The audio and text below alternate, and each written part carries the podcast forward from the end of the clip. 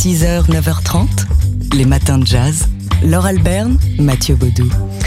Euh, c'est un double CD qui vient de paraître euh, aux éditions Frémo et Associés, qui, vous le savez, vont puiser dans le répertoire, dans les archives et, les divers enregistrements. C'est un, vrai travail euh, de conservatoire hein, que, que réalise Frémo et Associés.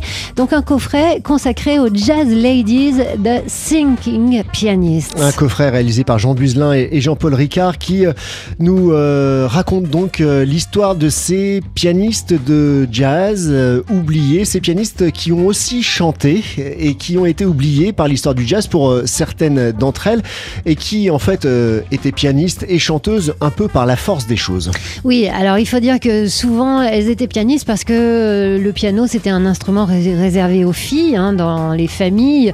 dont, les filles pouvaient faire de la musique, mais souvent pour les africaines américaines c'était aussi parce qu'elles jouaient à l'église, euh, alors que traditionnellement les, instruments euh, à cuivre, euh, cuivre étaient plutôt réservés aux garçons, instruments dits masculins.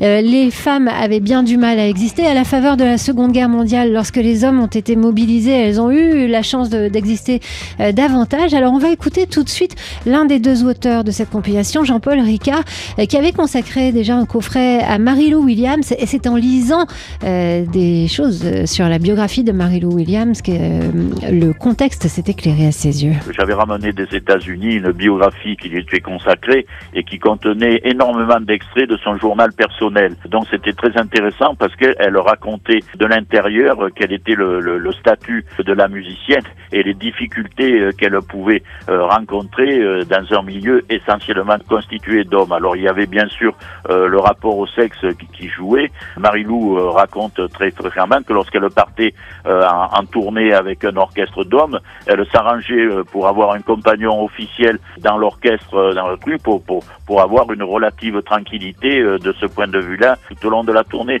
C'était, elle le dit, rappelle, très très compliqué d'éviter le, côté supérieur des hommes et leur réflexion, euh, pas toujours fine, je dirais, sur, euh, sur le rapport euh, qu'ils pouvaient avoir avec elles, au-delà de leur qualité de, de musicienne. Jean-Paul Ricard, donc, qui a co-signé ce coffret Jazz Ladies, The Singing Pianists. Alors, vous allez trouver des noms que vous connaissez bien, comme Nina Simone ou Shirley Horn, par exemple, ou encore Rose Murphy.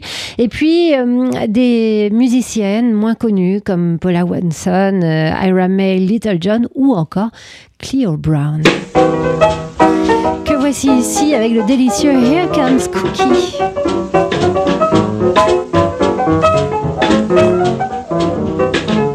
Goodness gracious me, I'm so excited, I'm so delighted.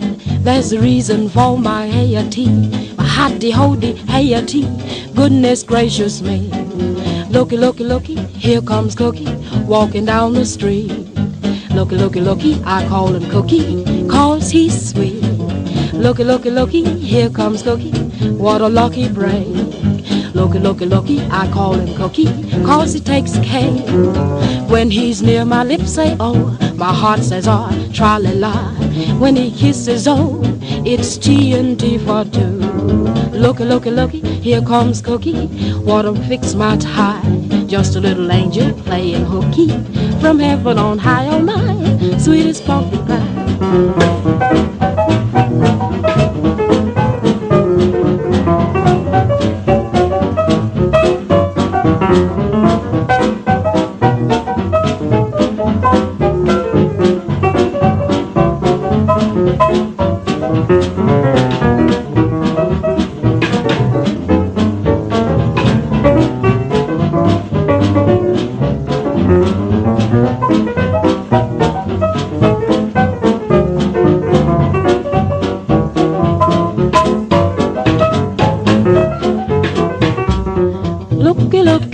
Comes Cookie walking down the street. Looky, looky, I call him Cookie, cause he's sweet. Ooh, looky, looky, here comes Cookie. What a lucky break. Looky, looky, I call him Cookie, cause he takes a cake. When he's near, my lips say, oh, my heart says, oh, tra la la. When he kisses, oh, It's TNT for two. Looky, looky, here comes the Gonna fix my tie. Just a little angel playing hooky from heaven on high. Oh my, sweetest funkin' pie. –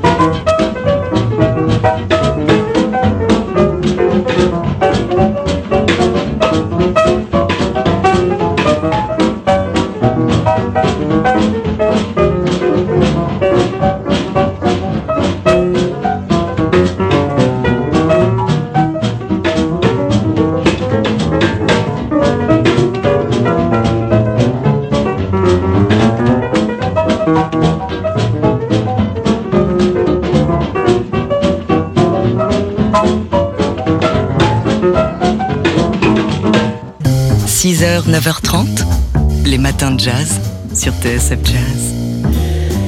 Hier, entre 19h et 20h sur TSF Jazz, c'était l'émission mensuelle du contrebassiste. Non, Ah non, c'est parce que vous faites la contrebasse du trompettiste Avishai Cohen. Non, oh, mais vous me faites dire n'importe quoi. Alors, du trompettiste Ibrahim Malouf. Avishai Cohen, si vous nous écoutez, c'est peut-être l'occasion enfin d'avoir une émission sur TSF. Non, allez, on reprend. Donc, Ibrahim Malouf, une fois par mois, reçoit dans son émission Improbox un musicien ou une musicienne qui vient improviser et un invité avec qui il devise gaiement. Et hier, c'était le formidable chef d'orchestre Jean-Claude Casadsus, qui, bon, avec qui euh, Ibrahim a échangé évidemment sur l'improvisation. Euh, C'est le principe de cette émission. Et au final, qu'est-ce qui ressort de cet entretien sur la musique? On écoute tout de suite Jean-Claude Casadsus, donc chef d'orchestre qui a créé notamment l'Orchestre national de Lille. Mais la musique doit vivre, si vous voulez. La musique doit en permanence être, la, la- je dirais, c'est la traduction la plus poétique de la vie. Ses souffrances, ses joies, ses voluptés, ses tristesses, ses espérances. Vous avez Beethoven qui est sourd à 25 ans, qui nous transmet des messages d'espérance avec ses, ses formidables chefs-d'œuvre et en même temps, on sent qu'il est meurtri par la vie, qui tend ses, mains- ses mains vers le ciel en disant Mon Dieu, pourquoi m'as-tu abandonné? Et puis qui tout d'un coup nous transmet quand même une pulsation euh, aussi. de voilà d'espérance enfin, dans la neuvième par exemple et d'autres. Alors tous les musiciens euh, les musiciens sont porteurs d'une parole de, de création d'amour. Les, les artistes sont porteurs d'une parole d'amour de bienveillance je crois et il faut la nourrir. Enfin c'est ça qui moi en tout cas me motive. C'est d'essayer de partager ce qui est notre humus c'est-à-dire l'émotion indicible de la musique où il n'y a pas la subversion des mots mais où il y a Absolument. vraiment la, la beauté de la sensibilité partagée Il parle drôlement bien, Jean-Claude Casatsus, donc, qui était euh, l'un des invités hier d'Ibrahim Malouf dans son émission Improbox, que vous allez pouvoir écouter dans nos podcasts dès ce matin. Et puis pour euh, le côté live, session musicale, c'était le violoniste Florine Nicolescu qui vous était êtes sûr qu'il est violoniste, ouais. je crois que j'ai vérifié. hein. Euh, donc, qui est, qui est venu jouer un, un extrait de, enfin des extraits plutôt de son dernier album et qui s'est livré à une séance d'improvisation aussi. C'est aussi le jeu donc de cette improbox à réécouter à satiété dans nos podcasts avec donc Ibrahim Malouf qui est, Trompettiste, voilà c'est ça, Oui, et c'est aussi ça. animateur sur TSF Mais il peut jouer de la contrebasse à ses heures perdues. hein. tout ce qu'il veut. 6h, 9h30, les matins de jazz. Laure Alberne, Mathieu Baudou. Alors c'est un petit truc qu'on avait envie de vous donner. La semaine dernière, on, est allé fouiner sur le site euh, de la National Portrait Gallery américaine euh, pour vous en parler et, et on est tombé sur ces vidéos qui ont été mises en ligne par les médiateurs, c'est-à-dire ces gens euh, qui en principe sont supposés faire le lien entre le musée et un public. Visiblement, ils sont très très en manque de public, alors ils ont publié des vidéos sur YouTube. Ouais, pour euh, nous présenter à chaque fois euh, une euh, personnalité qui a participé à façonner la culture et l'histoire euh, américaine. Des vidéos à destination des plus jeunes, hein, Oui. pour, pour appréhender, pour en apprendre davantage sur bah, l'histoire de l'art, l'histoire politique aussi des États-Unis, à travers bah, des petites histoires, des anecdotes de l'histoire américaine. C'est ainsi qu'on a droit à un portrait de John Lewis, figure du mouvement pour les droits civiques, ou encore euh, Audrey Lorde, euh, la, poétesse, euh, et puis aussi le compositeur Irving Berlin. Alors, ces médiateurs, on le voit, sont habitués à s'adresser aux enfants. Ils parlent lentement, ils sont extrêmement expressifs. Alors l'idée quand même, c'est qu'ils vont chercher effectivement un portrait dans leurs archives. C'est tout bête, hein ils sont devant leur ordinateur. Pourrait presque faire les, les, mêmes vidéos, enfin avec les mêmes moyens techniques. Père Castor, raconte-nous une histoire. Voilà, c'est exactement ça. Ils vous montrent la photocopie du portrait à la main, mais avec un ton extrêmement euh, bienveillant, chaleureux, partageur. Enfin, voilà, c'est des petites vidéos, c'est pas grand chose. C'est des vidéos sur la chaîne YouTube de, de la National Portrait Gallery avec ce ton. Euh, J'ai envie de vous faire écouter juste euh, un petit extrait. Bar, I am Ashley Corin with the National Portrait Gallery, and I'm so excited to welcome you all to another edition of our program called Introducing. Voilà, ça s'appelle Introducing. Ici, c'est le début de la vidéo sur Irving Berlin. Moi, je, suis folle de, de, cette fille, de cette médiatrice. Je la trouve vraiment super. J'ai envie de la montrer à mes enfants. Donc oui, c'est en anglais. Il y a évidemment pas de sous-titres hein, parce que c'est destiné au public américain.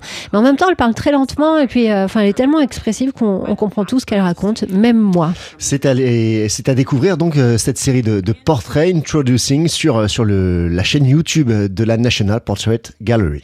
Les matins de jazz. De l'œil à l'oreille.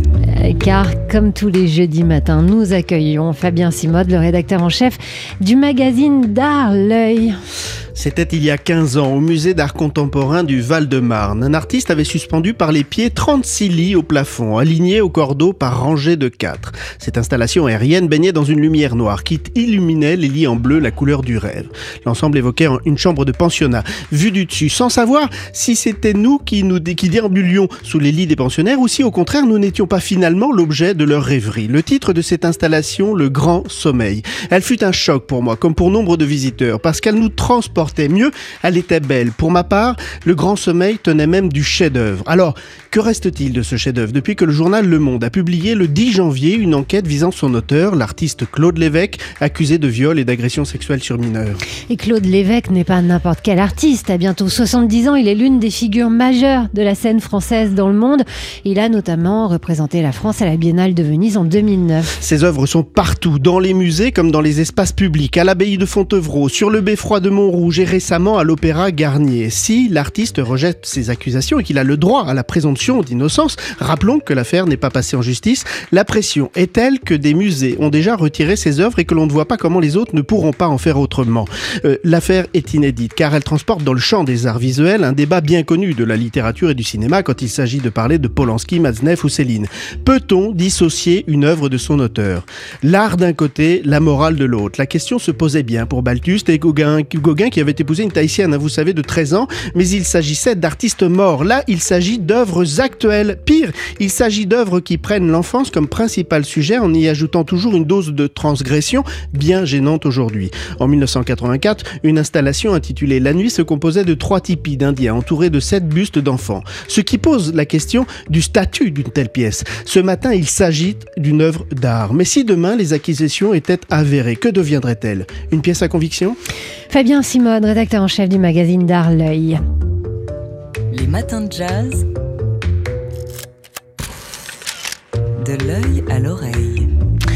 Et c'est le moment de retrouver Fabien Simode, rédacteur en chef du magazine L'œil, pour prendre quelques nouvelles du monde des arts, parce qu'il y a quand même des choses qui se font dans les arts. Et oui, par exemple en Italie, si le couvre-feu perdure à 22h et que la majorité des restaurants comme chez nous restent fermés, six régions comme la Sardaigne ou la Toscane rouvrent aujourd'hui leurs musées et leurs sites archéologiques au public. Alléluia les, les Italiens retrouvent donc le chemin de Pompéi et d'Herculanum près de Naples par exemple, mais aussi du musée des Offices à Florence. Alors certes, ces lieux ne sont ouverts que les jours ouvrés de la semaine, pas le week-end, mais ils apportent une lueur d'espoir en France, euh, en Italie bien sûr et partout en Europe. Euh, je vous ai parlé il y a quelques semaines hein, d'un projet de couverture jamais publié du Lotus bleu de Tintin dont Moulinsart euh, contestait pardon, la provenance. Et eh bien en dépit de la polémique, non seulement ce superbe dessin a été vendu chez Arcurial la semaine dernière, mais il a battu le record mondial pour une vente de BD en partant pour 3,6 millions d'euros.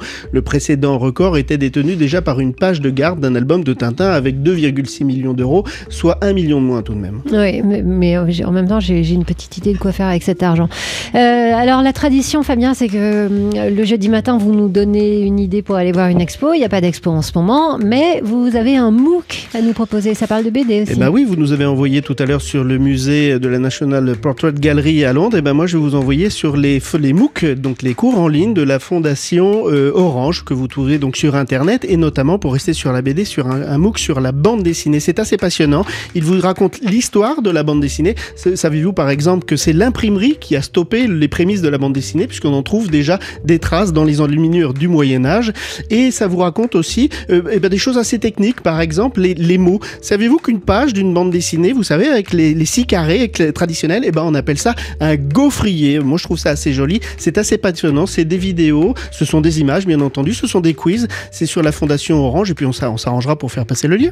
Merci Fabien Simode. Je rappelle que vous êtes l'heureux rédacteur en chef du magazine D'Art L'œil. Les matins de jazz.